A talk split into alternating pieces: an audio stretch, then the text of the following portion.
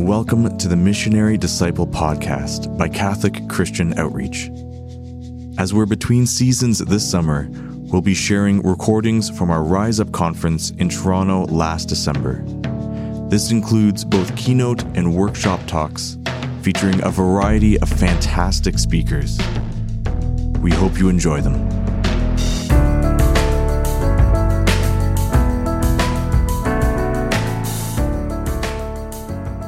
Begin, let's open in prayer because um, no matter how much um, information I could like barf onto this room, it's only really what the Holy Spirit's going to do, and you're being captured by the Holy Spirit that's going to make any of this make any sense.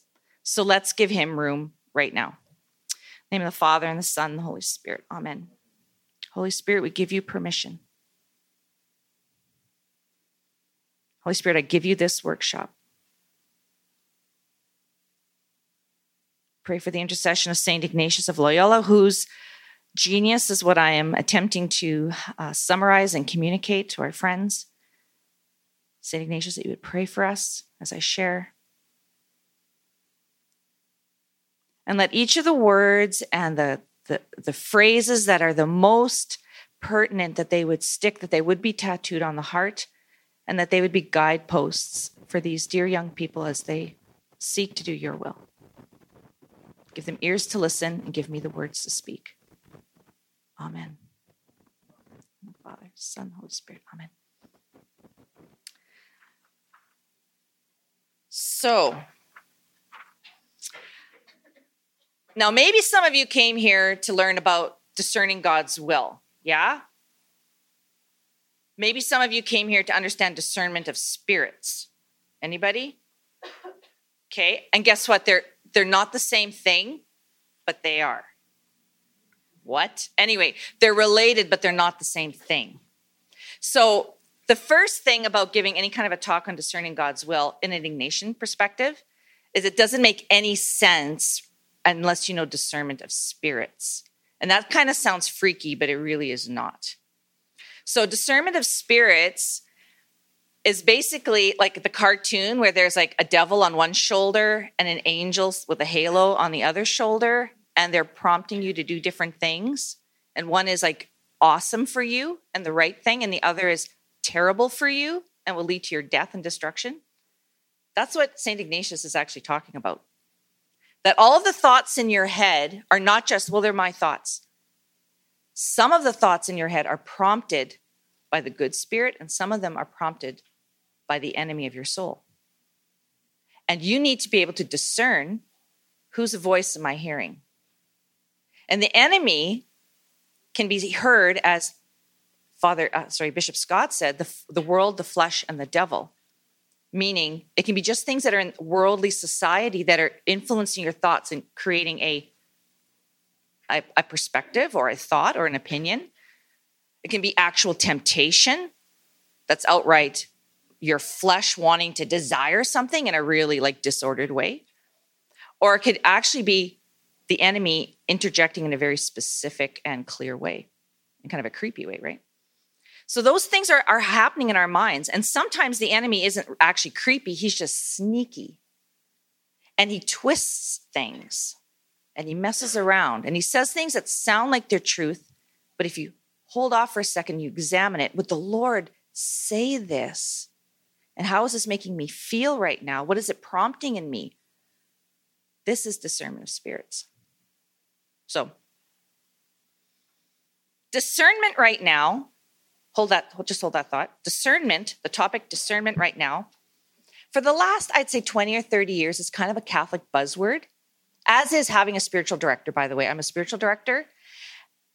Just to say, sometimes I find that there's um, kind of a weird security in having a spiritual director, which means I don't really pray, but I have a spiritual director, so I'm good.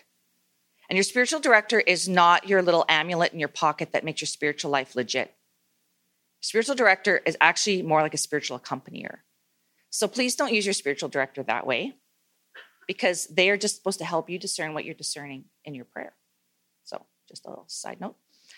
Um, but Father Bob Bedard is the founder of the Companions of the Cross, which is the order that Bishop Scott belongs to.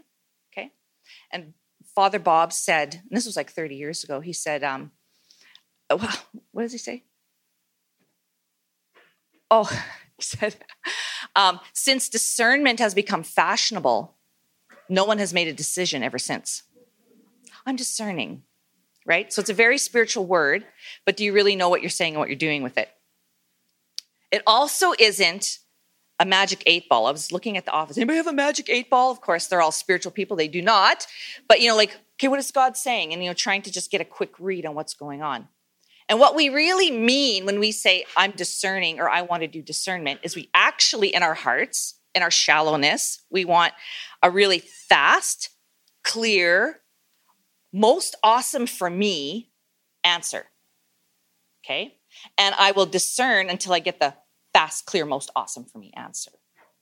So I'm going to like blow that to smithereens and we're going to look at what discernment really is. And it is actually awesome and reliable.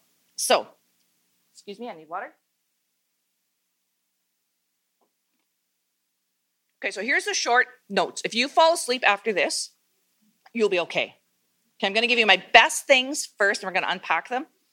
First thing you want to write down is Father Timothy Gallagher.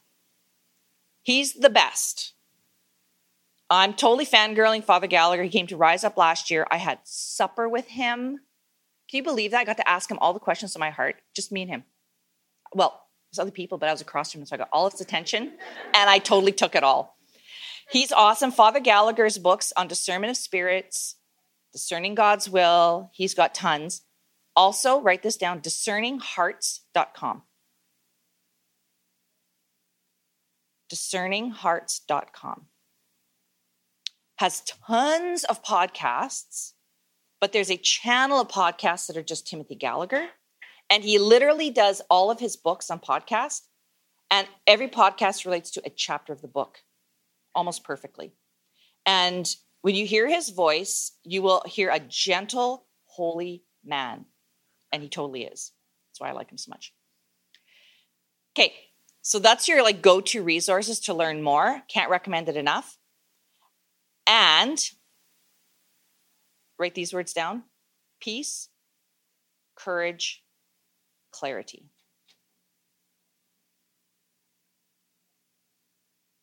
This will take you very far in life on discernment of God's will. Peace, courage, clarity. Another word to write down is detachment. Sounds painful. Also called holy indifference. We're going to talk about it. And the last thing I want you to write down is Latin, kind of like Pro Ecclesiae Pontifice. But this is Ad Majorem Dei Gloriam. So you may be seen on Julius's bag. Some of the Toronto kids have bags with this motto. Ad as an AD. majorum, but it's Majorem. So major, M A J O R E M. Dei, being God. DEI. Put it in the capital, please. And Gloriam. So Gloria with an M.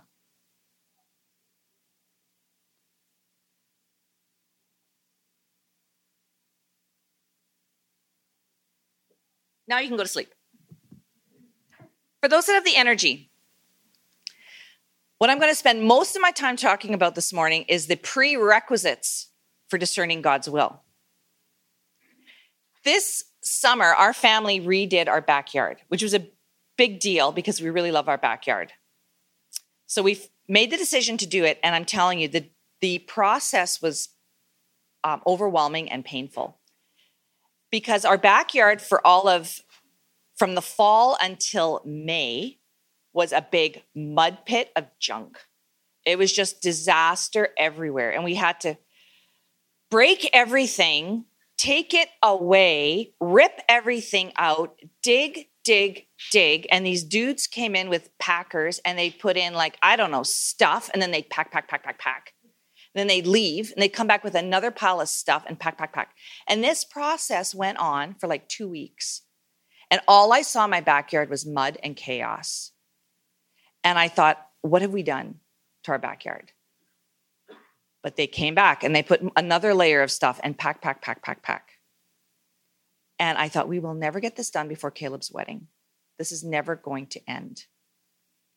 And then one day, on June 1st, they put all the bricks and it was done. It was done. And I say that because the packing and the digging and the removing and the preparing of the land is important to lay the proper bricks so that we could have parties at my house. Because if we didn't lay the foundation right, things would get messed up and we wouldn't have a long term patio for our family. This is what you're doing with these essentials for discernment. Because if you don't pack the things, actually your discernment will be rocky and things will things will be affected. You'll still have a backyard, you'll still have a plan. But will it be the best and long and enduring and confident? I don't think so. So here's the packing down that needs to happen. So the first is an active prayer life. I know, of course. Yeah, but really, because I'm a spiritual director, so I know that actually probably two thirds of you are not praying very well. Of course, because that's part of the Christian journey. How can you know what the Lord is saying to you if you only go and talk to Him when it's Christmas and you need something from Santa? How do you know it's Santa's voice? You need to have a, an active discernment of spirits kind of prayer life where you are listening for the Lord's voice and discerning the Lord doesn't talk to me that way. That's the enemy trying to fool me or trick me or lie to me. And that this kind of lifestyle of knowing the Lord's promptings and movings in your life, that you're constantly praying, will help you when you're discerning because I know how the Lord has been working in my life. I know how He talks to me. He's been giving me this scripture for quite a while. He has been showing me these things for quite a while. And now it's actually all clicking in. But as young people, we're very busy. And I know what it was like when I was in university. And I prayed very hard when I had to make a decision about changing my faculty or about a boyfriend or about my summer job or whatever. Then I got very active in my prayer. And I'm embarrassed to say it because it's just kind of like using God. So then I got serious and desperate and I'm like, Where are you? I'm listening. I'm trying to find you, right? Because I didn't know his voice. I hadn't been walking with it well. I was praying, but it wasn't praying well. So discernment of spirits, um, gosh, I'm just going to say a little bit about it. Um, in a nutshell, you can write this down. The enemy speaks to us, it seems, in D words. Like just throw out a bunch of D words like despair, disturb, discourage, deceive. You guys think of any other good D words that work here? What? Division. Division. Yeah. Delusion. Hmm. Don't. Wow. You guys are awesome. Never thought of those. That's cool. Yeah. Um, St. Ignatius says, write this one down too. First week rules for discernment of spirits. So it's basically his first set of rules for how to discern it. And it's for the spiritual exercises. But rule two and rule four are particularly um, great. And I, I, I reference them often in my own prayer life and with the people I direct spiritually because he outlines what it is to be guided by the enemy and what it is when the the the Lord is leading you. And the Lord leads through peace, courage, and clarity. Those aren't Ignatius's words, those are actually Bishop Scott's words who taught me. And the enemy will try to disturb and discourage and say, don't, and deceive and divide and disturb disrupt. He does things in the, Ignatius says, the movements of the heart, the motions of the heart. What's happening inside of your heart when you're thinking about something or you have an encounter? And what does it do in you? Does it create a disturbance of your spirit? Or does it lift you to some sort of faith, hope, or charity? Does it create some sort of a peace and courage and clarity. These are your telltales of what's going on. And it's amazing how we don't recognize what's going on in our own life. That's why you do need a spiritual director or close friends that can say, well, how's this making you feel in your heart, in your spirit? And you're like, ah, I'm freaking out actually. Freaking out's not necessarily a bad thing because the Lord might be trying to get your attention. But is the freak out going to lead you to moving towards God or move you away from God? So the the discernment of spirits, the enemy wants you to be discouraged in going towards God and his will. That's his complete plan. He actually wants to kill you. He wants to destroy you. He hates you.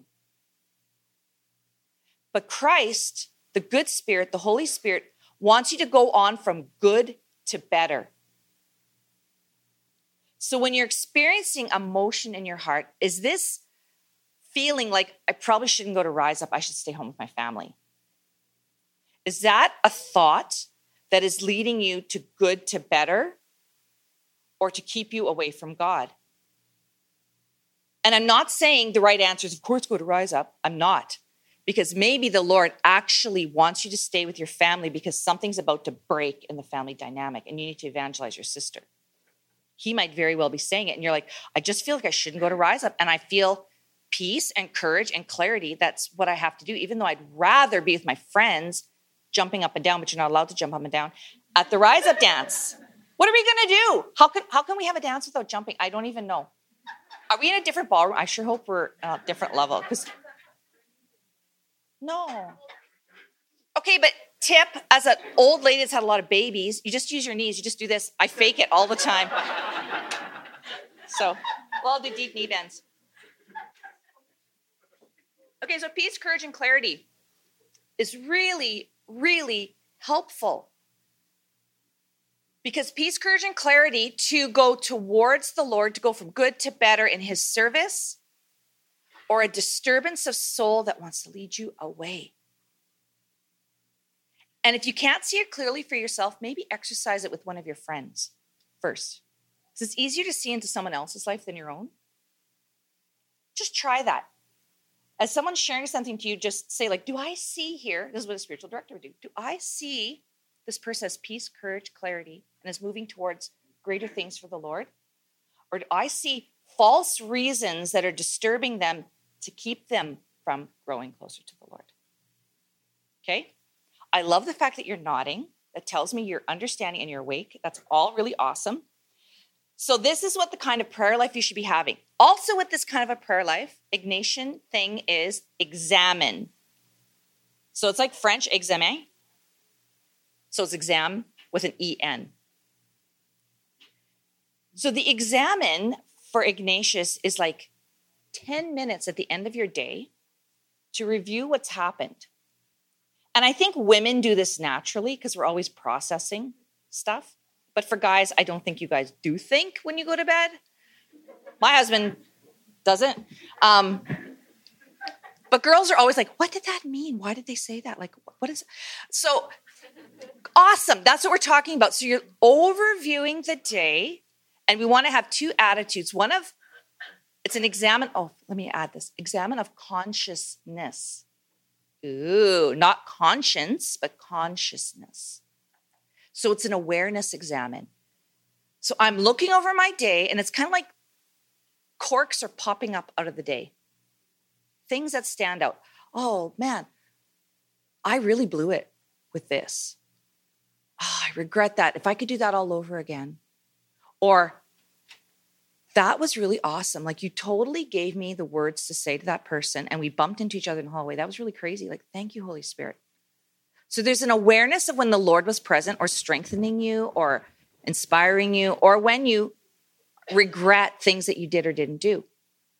But also, there can be like the most weird thing that's just in your head from the day, like a random exchange, like the lady at the Tim Hortons that scratch that. Okay, the lady at Starbucks. Okay, I don't go to Tim's. Um, and the way that you interacted with her, the way you looked at her, there's something that just it stands out at the end of the day. So then, what do you do with that? You ask the Lord, Lord, what's with that? Why is this woman coming to mind? And you ask the Holy Spirit to enlighten you. And it might be that she reminds you of something, and the Lord wants you to go into it. It could be triggering something that the Lord wants to heal. Or it could be that the Lord is just like, I just want you to pray for that lady. Okay, cool. I will. Thank you for that. Thank you for that encounter. Thank you for the awareness to see that encounter. I'm going to pray for that lady. Lord bless her. So that's the examen. So it helps you too. And if you want extra, extra, extra brownie points, journal your examen. This will help you if you're discerning something. So journaling is really important because we'll get to it later, but the writing things down will help you to look back and see how has the Holy Spirit been working in my life. Okay. Now, we've just laid some gravel. What? We haven't done anything yet. The yard's still a mess. Yes. Okay. Second thing we're going to do detachment and holy indifference is big time important for discernment.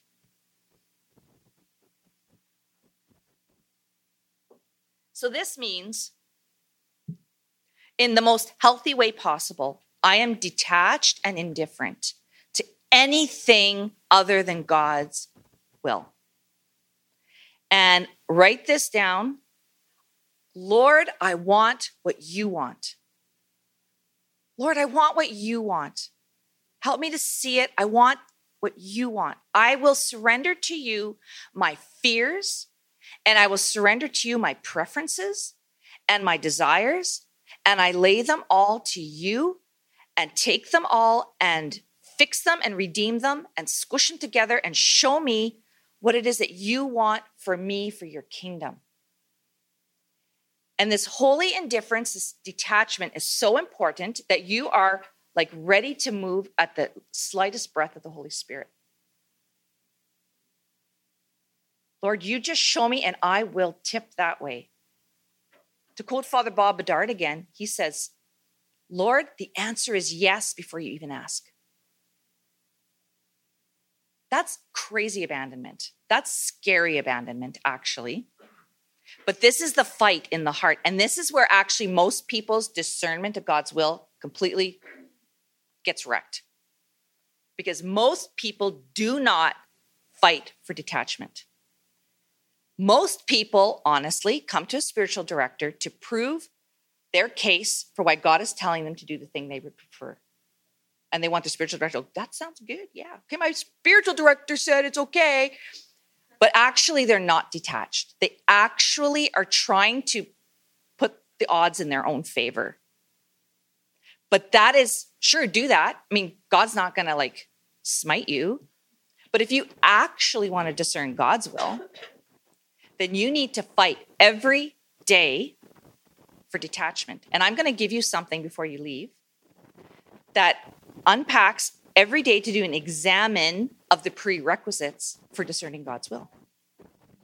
Because you're going to fight back and forth. You're going to be like, I don't want to do that. I'm going to go do this thing. And then you're like, oh, okay, no, Lord, I give you, I give it all to you. I'm going to put it back on the table. You, I want you. I want what you want. I choose it again today. And you just have to do it every day. As soon as you notice it happening, push it back. Nope, I want what you want more than what I want. I want you to conform my wants. I want to be what you want.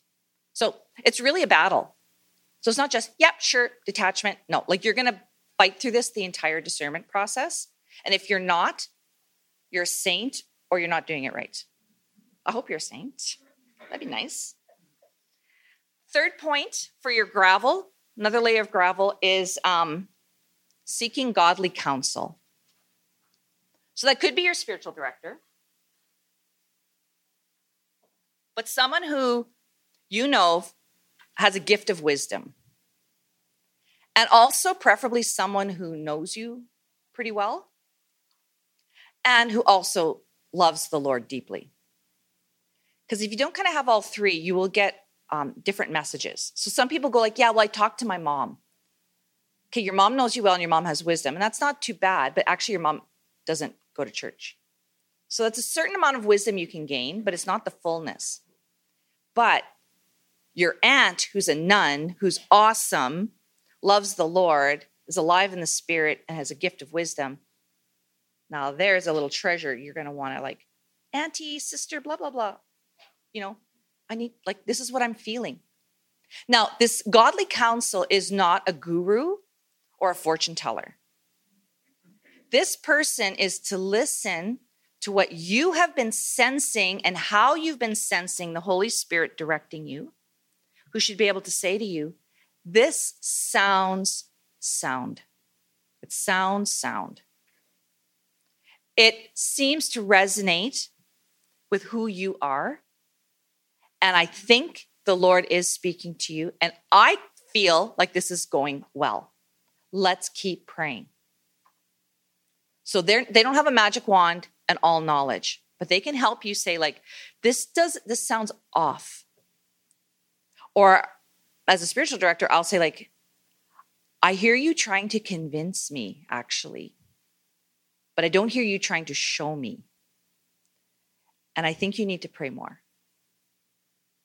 So, but you do need to have that other person to bounce it off of. And it could be like more than one. Like it could be your your brothers or sisters in the Lord. It could be this older role model, and it could be a spiritual director, it could be a priest. And if you actually have like well chosen people, and if those four people all say like, sounds really solid, what does that give you? Confidence. gives you confidence. Like, yeah, like I've I've checked my discernment against a few like litmus tests, and I don't think I'm making a big mistake to try this. Okay. So you want to have that counsel in the process. Okay. Fourth point is that the Ad Majorem Dei Gloriam, AMDG for short. This is also where most people don't um, don't do this in discerning God's will. This principle means for the greater glory of God. For the greater glory of God. We usually discern God's will for the greater glory of Angèle, for my greater good, for the best, awesomest plan for me is what I would like to discern. But I am challenging you if you want to discern God's will, according to St. Ignatius, you will discern only what is for the greater glory of God. What does he need me to do, like Card- St. Cardinal Henry Newman? What am I supposed to do in this world that no one else can do? And it's not a trick question. You're all supposed to be priests and nuns. No, because the body of Christ is varied and there are all kinds of needs. And there are souls and sheep that are lost all over this world. So, you working at a grocery store or being a bishop is going to put you in contact with people who desperately need to know the good news. So, it's not a trick question. Where does the Lord need you and is calling you for his greater glory? And sometimes the obvious actually does tell you the obvious answer. I should be um, be a priest or I should just, um, I don't know, do something really boring. Like it's just, it's, it's so bland. And it's really obvious that this would be for God's greater glory. Sometimes that actually is the right answer. But Ignatius wants to filter all of these things and say, like, what does God need me to do for his greater glory? And what would give him the greatest glory? And if it is the, the not obvious answer, he will give you supreme clarity on actually work at the grocery store and it'll be super clear. But a lot of the time, he's actually just asking you in normal terms how can you live your life to give me the greatest impact? What will maximize your time on earth? And I just keep quoting the companions, but they're awesome. Bishop Scott's homily was just awesome. Like in 10 years from now, in 100 years from now, what will you remember about your life and what will people remember about your life? And are you going to live for your life? Or are you going to live for eternity? For what lasts for eternity? How will your life count now for what matters for all of time, for the Alpha and the Omega, and for all of those souls that desperately needed to hear what you have to offer? And this sort of conviction totally changed my life as a university student. I was like, wow, like I was smart. I could could have done anything. I could have like I I could have gone to any faculty I wanted. But when I heard those kinds of challenges, like I, want to reach the world for Christ, for souls forever. Like that's what I want to live my life for. And that's why I work with university students because I think you're the most strategic place to put my energy because you're awesome and capable and energetic and smart. And you're going to just go all over the earth and do amazing things.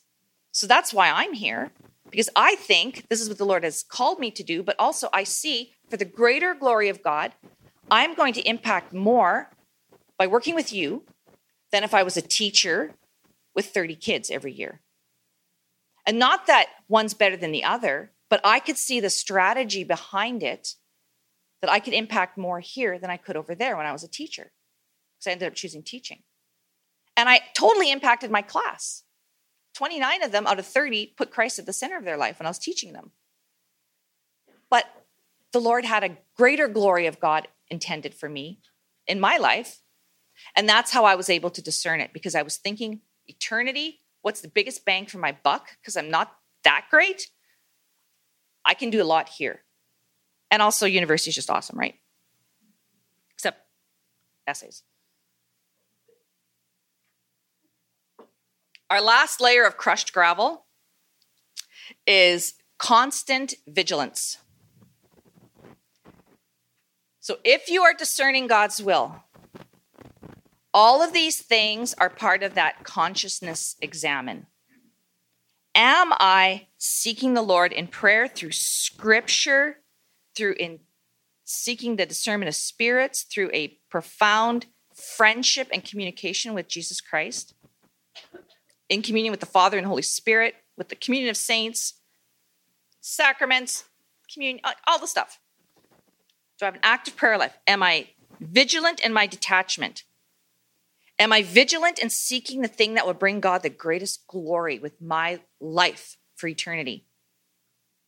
And am I vigilant in seeking out the right counsel? Okay.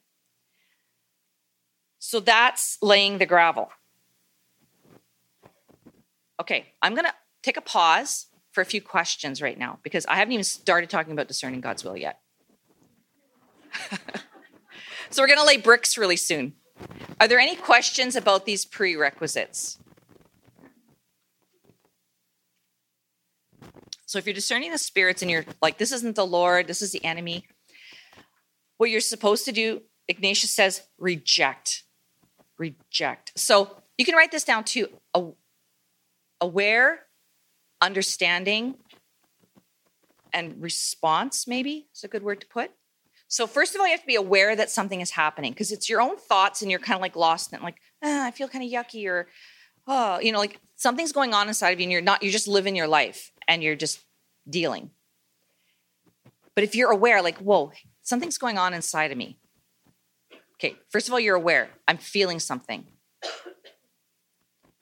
Second step is understanding where is the source of this thought? Is this the Lord's voice? Is this the enemy's voice? You go to rules two and four and you look at it again. You're thinking about it. And then you're like, this is this is the enemy's voice. Your response, if it's of the Lord, you are to receive it. It's from the enemy, you are to reject it. It's pretty simple receive or reject.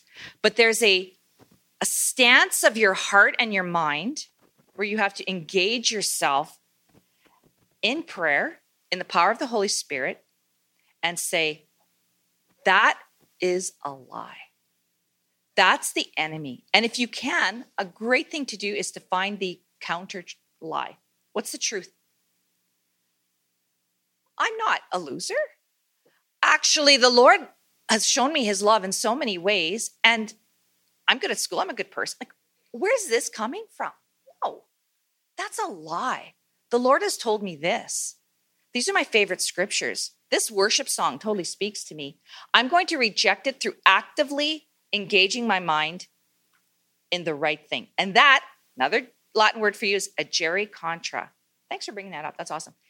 A G E R E.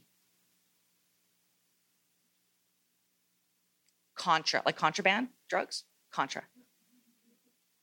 Agere contra means act against. Act against. Someone's texting me. It means Ignatius is saying do diametrically the opposite to punch Satan in the face. So if he's saying you're a loser, you say, I'm a winner. And you have to actually, that's why finding the truth behind the lie is really important because he's trying to convince you of something that must be really important for you to know right now. Actually, the Lord allowing the enemy to mess with you is a gift because it's always, he's letting it happen because a big fat grace is right behind it. The opposite is super true and he wants to just push it into you and he's making you push back to make it bigger i don't know why but that's what he does so it's kind of a rocky move like you're just gonna like do the cross you're gonna like no actually boom dan oberg's in the back he knows all the things i tell him it's like no like we've had a lot of rocky conversations but you have to like look at the lie pick a truth actually right now in Paris, I'm just making this up. We're gonna do a workshop thing. Think of a typical lie you would hear like in like your spiritual life, and let a friend just come up with the truth or just discuss it together. A lie and a truth, like um, the and how to punch back. Like what would be the opposite thing to do if the enemy is bugging you about your blah, blah, blah, okay? Right now, think and then do.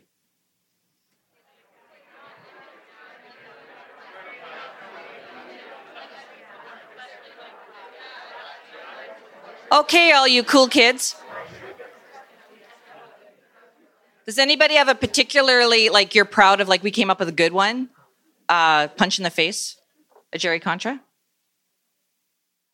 Okay, come to the mic. I can see you're a soft sweetie. Come, soft voice. I would not say that about you. Tough guy. Okay. Um, wow. um, it would be you're not strong enough and i would take the like one of the scriptures i can do all th- all things through christ who strengthens me yeah yes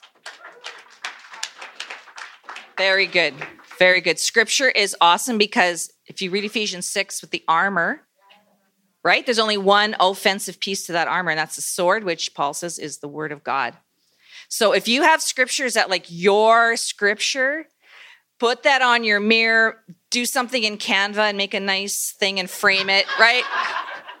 totally. Because you need to be reminded, and everybody be like, nice artwork. And you're like. Like, you know the story, right? That's my agere contra. Yeah, it's so good. Um, the agere contra also requires like action sometimes. So, like, especially like, um, I don't need to pray this morning, or I gotta like do things. Like the enemy will want you to not pray. That's like number one. You don't have to pray, or you prayed yesterday, or you can pray later.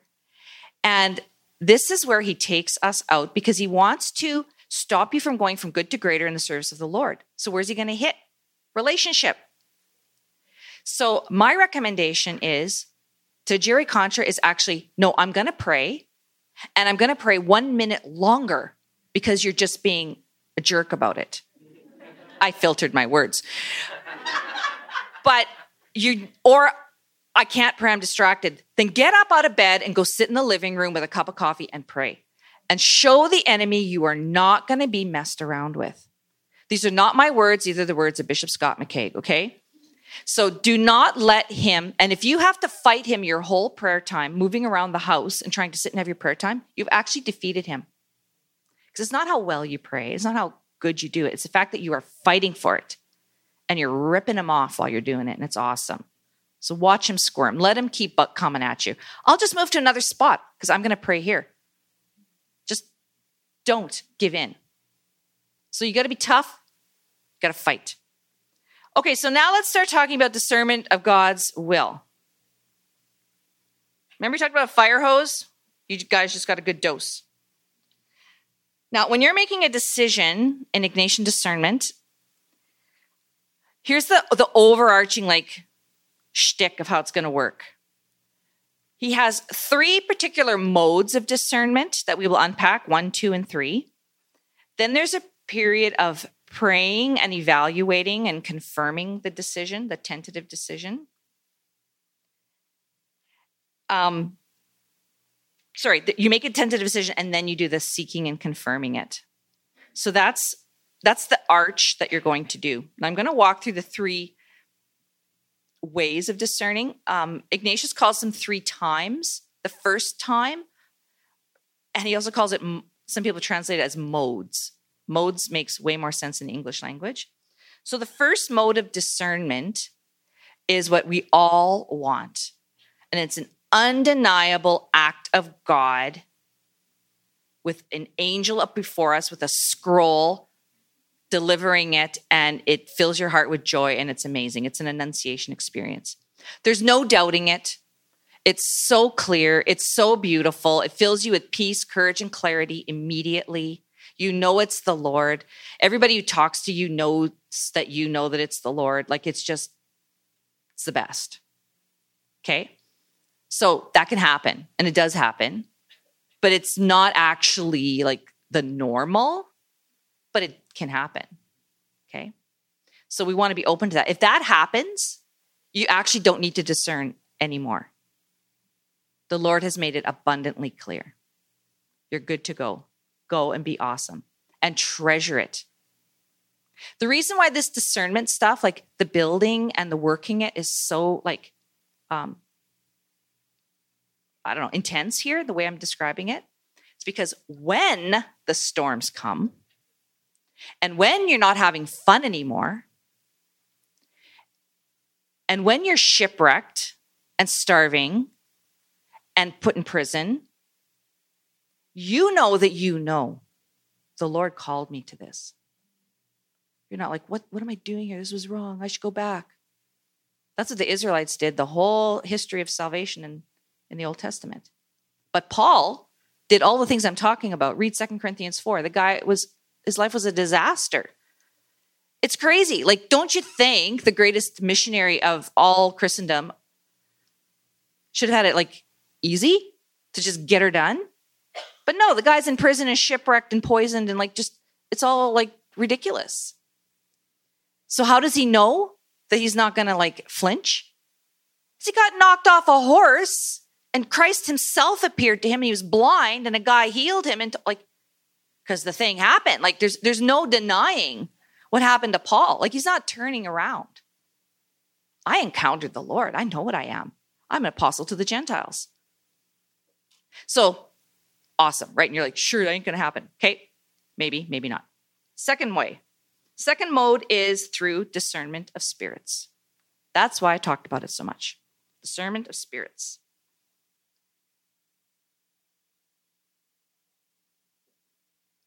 Now, when you're in a place of actually discerning, so let's say you've come to rise up and now you're thinking, wow, I think the Lord's calling me to go on net.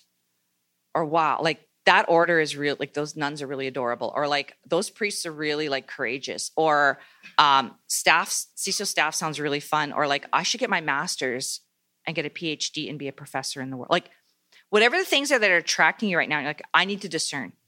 Okay, so you can do it later. No, let's do it now. Let's do it now. So take a period of time where you're going to invest in the discernment. So what most people do, what I did when I was your age, is I'd kind of pray about it for four months until the deadline got close and I'd freak out and pray a lot and then like pick what was moving in my heart at that moment. Okay, that's just not discernment. That's just, I don't know, making a decision. But discernment is you're going to apply yourself. So let's say you something has happened here at Rise Up. You're like, okay, you know what? For the month of January, I'm to buckle down and I'm going to seriously discern for a month. I'm going to seriously apply myself to the process. So I'm going to make sure I'm having a one hour prayer time every day or a half hour, but it's going to be consistent, daily, like scheduled time slots. You're not messing around with God.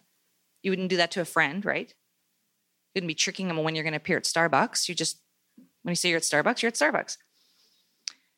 And you're going to be doing discernment of spirits in that prayer time. But more importantly, you're going to have your prayer time rooted in scripture.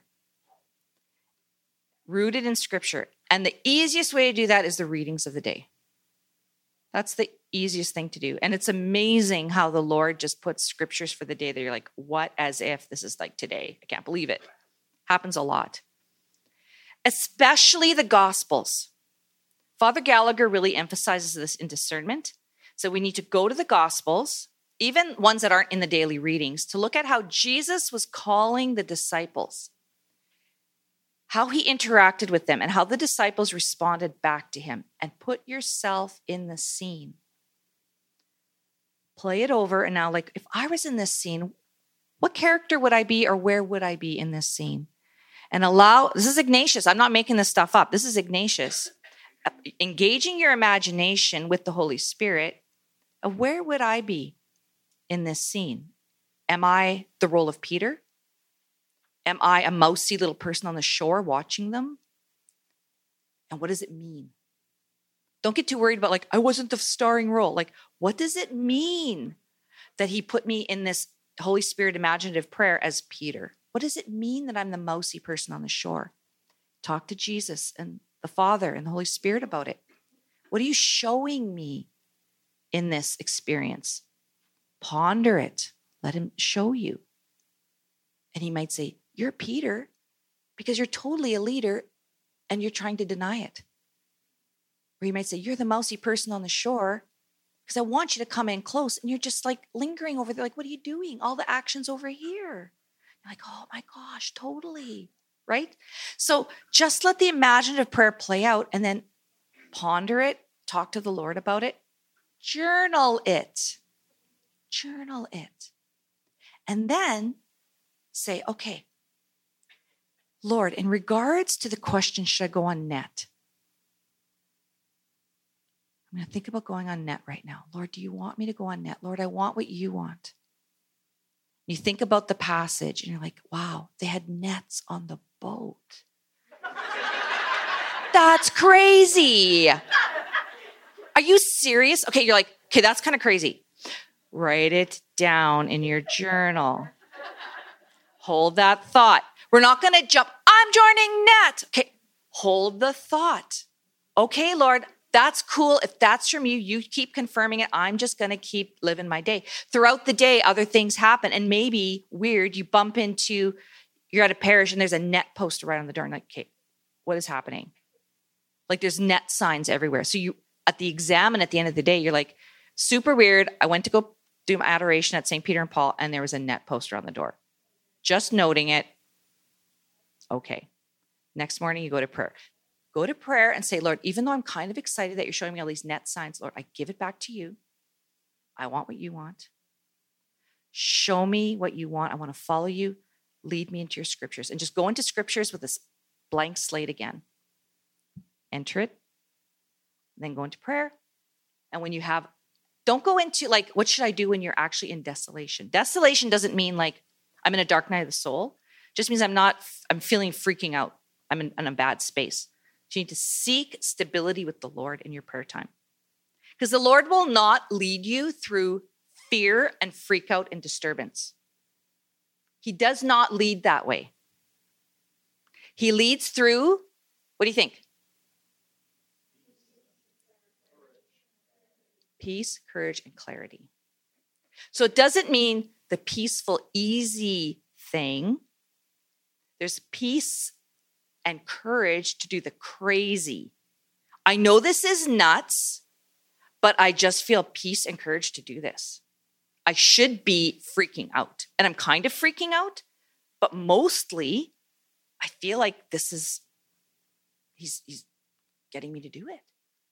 So it doesn't mean there's an absence of freak out, but the overarching sense is in my spirit, there's peace and courage, and I just know it's right.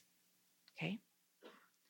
So if you're not in that place in your prayer time, you're reading the scriptures and you're like freaking out and you're like, you're disturbed and you're whatever, agere contra. Get up, move, go pray somewhere else, go to your scriptures, fight for the Lord, praise Him.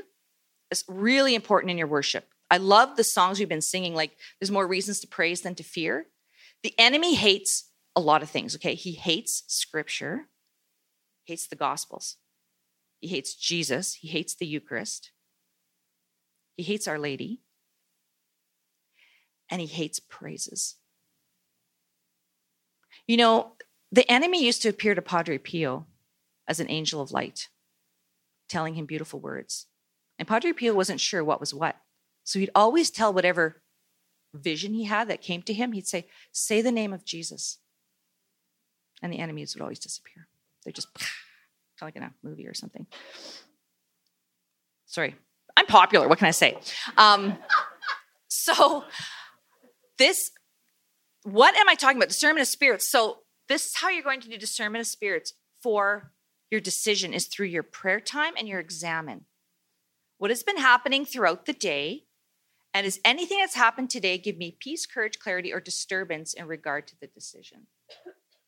Now, let's say we do this for three weeks?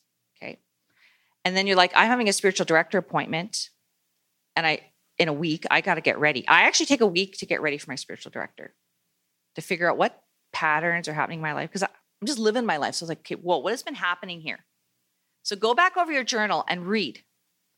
And go like, wow, whenever I really feel close to the Lord and I feel his love and his goodness, I feel strong. The idea of going on net is just like totally there. Whenever I'm actually discouraged, I've had a really bad day, I couldn't pray. What I can't get out of my mind is like, there's no way I should do that. That's a really bad idea. Okay, this is really important. Because when you have consolation and peace, courage, and clarity about something, it probably means it's God's will. If you have desolation and a movement towards a possibility, that's not the Lord's voice.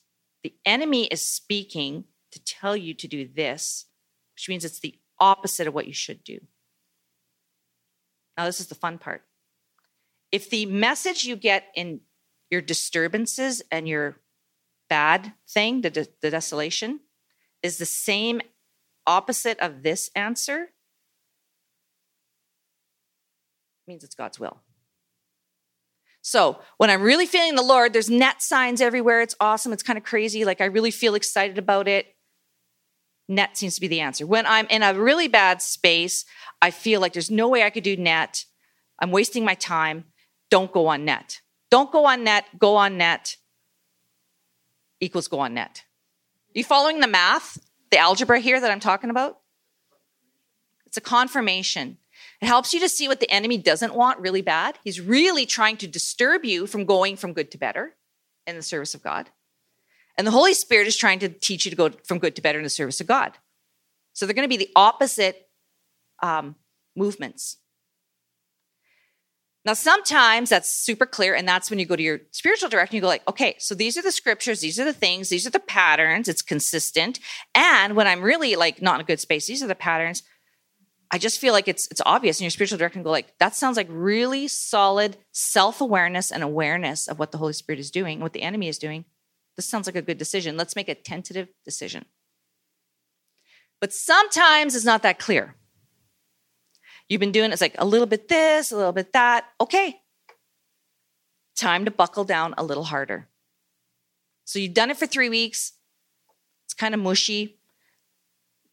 Father Gallagher would say, let's engage one more time. So now let's get a little bit more intentional about going to specific scriptures in the Gospels where Christ is calling his disciples or calling to a greater abandonment, to greater trust and invest more in those scriptures. Have your prayer time in front of the Blessed Sacrament. Do some fasting for this decision. Examine your heart again. Am I actually detached? Was I actually making sure I was detached? No, I was being kind of floppy on it. Okay, I'm going to like really be serious now. I'm going to have a friend hold me accountable. You just have to you double down and you get a little bit more dirty in it. It's like, no, I'm I really want to know, Lord. I'm going to fight to hear your word. I do not want to move until I hear your word.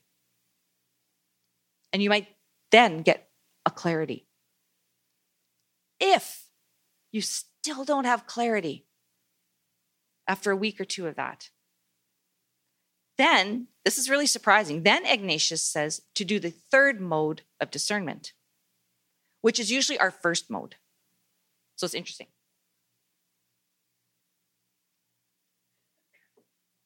By the way, I have to apologize. I forgot something that goes up at the top before you start your modes. In fact, it should be with the, the gravel part, is gathering data. Gathering data.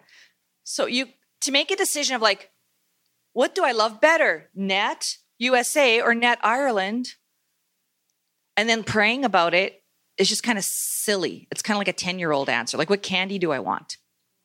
No, like, what would it take to get to Net Ireland? How many people are they accepting? When are the deadlines? What does it cost? Over here, okay, actually, they're already filled up. So that's dumb. I don't need to discern it because they've picked everybody. Their scheduling is off. I was, that was, that was dumb, right? So you need data. Should I do a master's or should I whatever? Well, do you have marks to get into a master's program? Where they have master's program that are good for you? Apply and see if you can get in. In the meantime, keep discerning, right? So you have to be smart about what you're like. You can't pray in just a what flavor do I get? Like you need to inform yourself and go like, whoa, both of those are actually really good options. And I see the how it's going to work. And I still think I need to discern between the two. Or no, Net Ireland is out of the question. It actually won't work. So I'm going to discern now Net USA. And I know all the things. So now I'm going to take that to prayer. So you don't just discern like an, a concept, you have to research. Sorry for not saying that at the beginning. Okay, third mode. Third mode is pros and cons, but AMDG style. You can hashtag that AMDG style. So we would do a pros and cons in a very secular sense of it's awesome, the weather, the pay, the prestige, the people going, like all the cool things, right? Like that's how we do pros and cons. No, this is how you are going to do pros and cons. What are the pros only in light of God's greater glory? And what are the cons? So get my master's or um, go on net. The pro for God's greater glory to get a master's, and you list all the pros that you think God might need you to have that master's for his greater glory. Not for like higher pay or letters behind my name, right? But for God's greater glory, why would I need those letters behind my name and this learning? And pray with the Holy Spirit, like, what, Lord, why might you? And just like totally get into it. Like, yeah, for your greater glory, how could this really serve you? Imagine it. Like play with it, brainstorm with it, but only for his greater glory. What would be the cons for God's greater glory if I do my master's? I won't be in ministry as much because I'll be studying more. I'll be away from my community. It could affect my faith. Like you just, you really brainstorm it. Then you do the exact same. It seems redundant, but it's a thing. You do the same thing on the other side. So if I go on net for God's greater glory, how how's that a pro? And how could it be a con for God's greater glory for me to go on net this year? And it just exercises your brain and allows the Holy Spirit to give insights in a fresh way. It seems like you're repeating it, but you're actually not. And then you take those lists to prayer and you pray with them and you look at them and you weigh them in your mind and in your spirit there may be way more on the pro side, but they're all like lightweights. They're actually not that good. But the one pro on the other side is like, bam. You're like, yeah, that's the pro I want. That's so obvious. Okay. I can't pick these pros over that pro. That one pro outweighs all those other ones. Those are those are nice, but this is. Then you have a certain clarity. So another word you could write down would be sufficient clarity. So in third mode discernment or second mode discernment, you could say like I have sufficient clarity here. Like I'm I'm settled in this. I, it sounds sound. Like yeah. I could go to my spiritual director right now and not feel like an idiot saying what I sense the Lord is saying. Okay? So if you feel like you could explain it to Father Raymond de Souza, not look like an idiot, well, uh, maybe okay. Someone else. Uh, so you want to be able to like feel like I, I I've got this, not so that you can impress Father Raymond de Souza, but so that when the storms come, you can say, "No, I had sufficient clarity. That wasn't a knee jerk decision. I discerned that well, and my spiritual director said I discerned it well, and I'm going to follow it unless the Lord says differently." So then you've made a tentative decision. And in the tentative decision phase, you're giving the Holy Spirit permission to confirm it. Lord, I'm unless you tell me differently, I really feel like you're saying, get my master's. So I want you to confirm that decision. I want you to give me some signs. I want you to confirm it in my heart. And you continue to do your daily prayer, discernment of spirits, and the examen. And see how the Lord reveals himself through the Because the Lord is so fun. Like he will do little signs throughout the day, like the poster or the song on the radio or the YouTube your friend video your friends are watching. Like it can be just a thing that you're like, that is so for me right now. It's just the little, it's like, I call them little kisses from the Lord. Where she's like, yes, yes, sweetie. Yeah. Yep. That's what I'm saying. You're good to go. And you bring that also back to your spiritual director. Like I've had these confirmations and they're like, awesome. Go do it. So that in a nutshell is discernment of spirits and discernment of God's will a la St. Ignatius. So I'm going to open up. We've got about seven minutes for questions. That's tricky when there's anxiety in the story. So that is hard. And I think the only like anchor I could give to that, other than scripture and Jesus and Eucharist, um, actually, okay, I have helped someone who has anxiety and is doing discernment.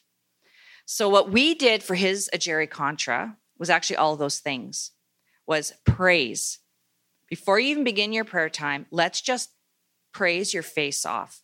Put worship on. Just enter into God's presence and praise him for his greatness and forget your littleness and just worship him and cast the enemy away. We actually engaged in spiritual battle prayers after that. St. Michael the Archangel, a memorare, invoking his patron saints, um, maybe even quoting like his key scriptures and just kind of like boom, boom, boom, putting guards, guardrails around that prayer time.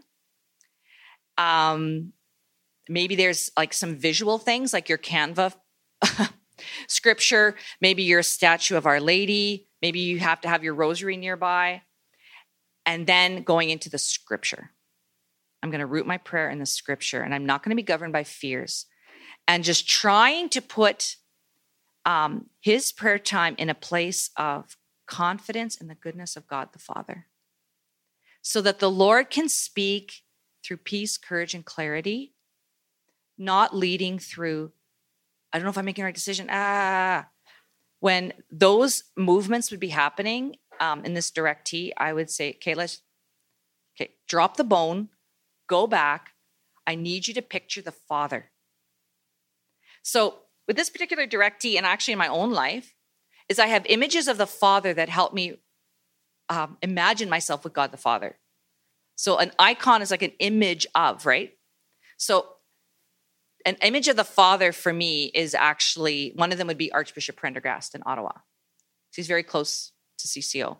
So, if I'm like, if I went to Archbishop Terry and asked him something, I know he would listen to me and I know he would answer me and I know he would do the thing if I needed it.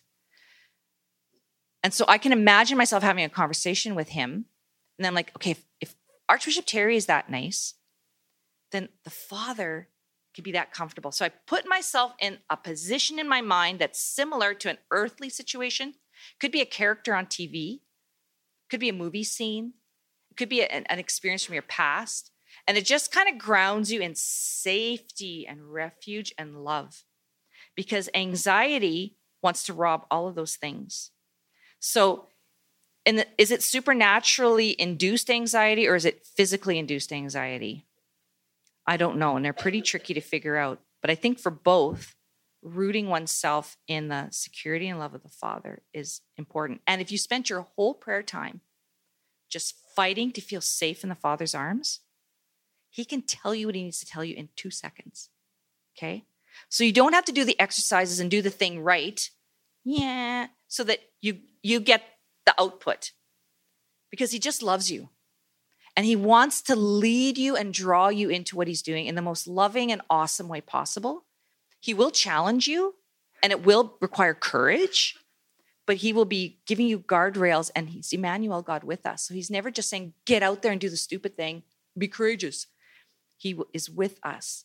So he's never, never, never abandoning us. And we should fight, even in the courage, to be safe, safe, safe, safe with the Father and moving with him into the really crazy stuff.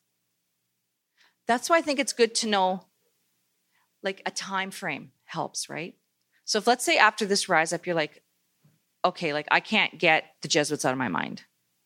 Okay, Lord, I'm gonna, I, I think you're inviting me to discern. I'm gonna discern it for a month. I'm just giving you a number to help because we do discern forever. And it's like, I'm gonna discern this really seriously for a month. And then if it comes back again, I'll do it again. But I'm gonna give this a month. I'm gonna give this two weeks. I think a month is a good amount of time because it's usually the barriers between like one spiritual direction appointment to another. So I think that could be good. But before you start discerning, my next question would be like, are you praying with discernment of spirits? Do you understand discernment of spirits? And do you know how to do an examen? So I might coach you to be like, okay, let's get your prayer life strong. Let's recognize lies and how the Holy Spirit speaks to me. I'm going to read some Gallagher stuff. And then in two weeks' time or three weeks' time, I'm going to start actually really thinking about it. So you've got the tools in your toolkit to do it. Because, yes, I do think that's totally like think about something forever and it's not discerned, you're in, I don't know, some kind of fuzzy discernment mode. So, I mean, sometimes you have to be that way until the Lord's like, hey, actually discern. But I, I would agree with you. Sometimes we're just overdoing things, but we're actually not doing anything. We're just freaking out about, like, maybe I should. So it's called discernment, but it's actually more like, I think I should. I can't get out of my mind. I probably have two minutes or something, right? Okay, in the back. So Ignatius doesn't want you to. He'd rather you pick one thing, but it is possible to do two at the same time. So let's say my example of the masters or the net, doing net. So you know, like, I'm going to do one of these two things. You could discern them both at the exact same time because it's either this one or this one.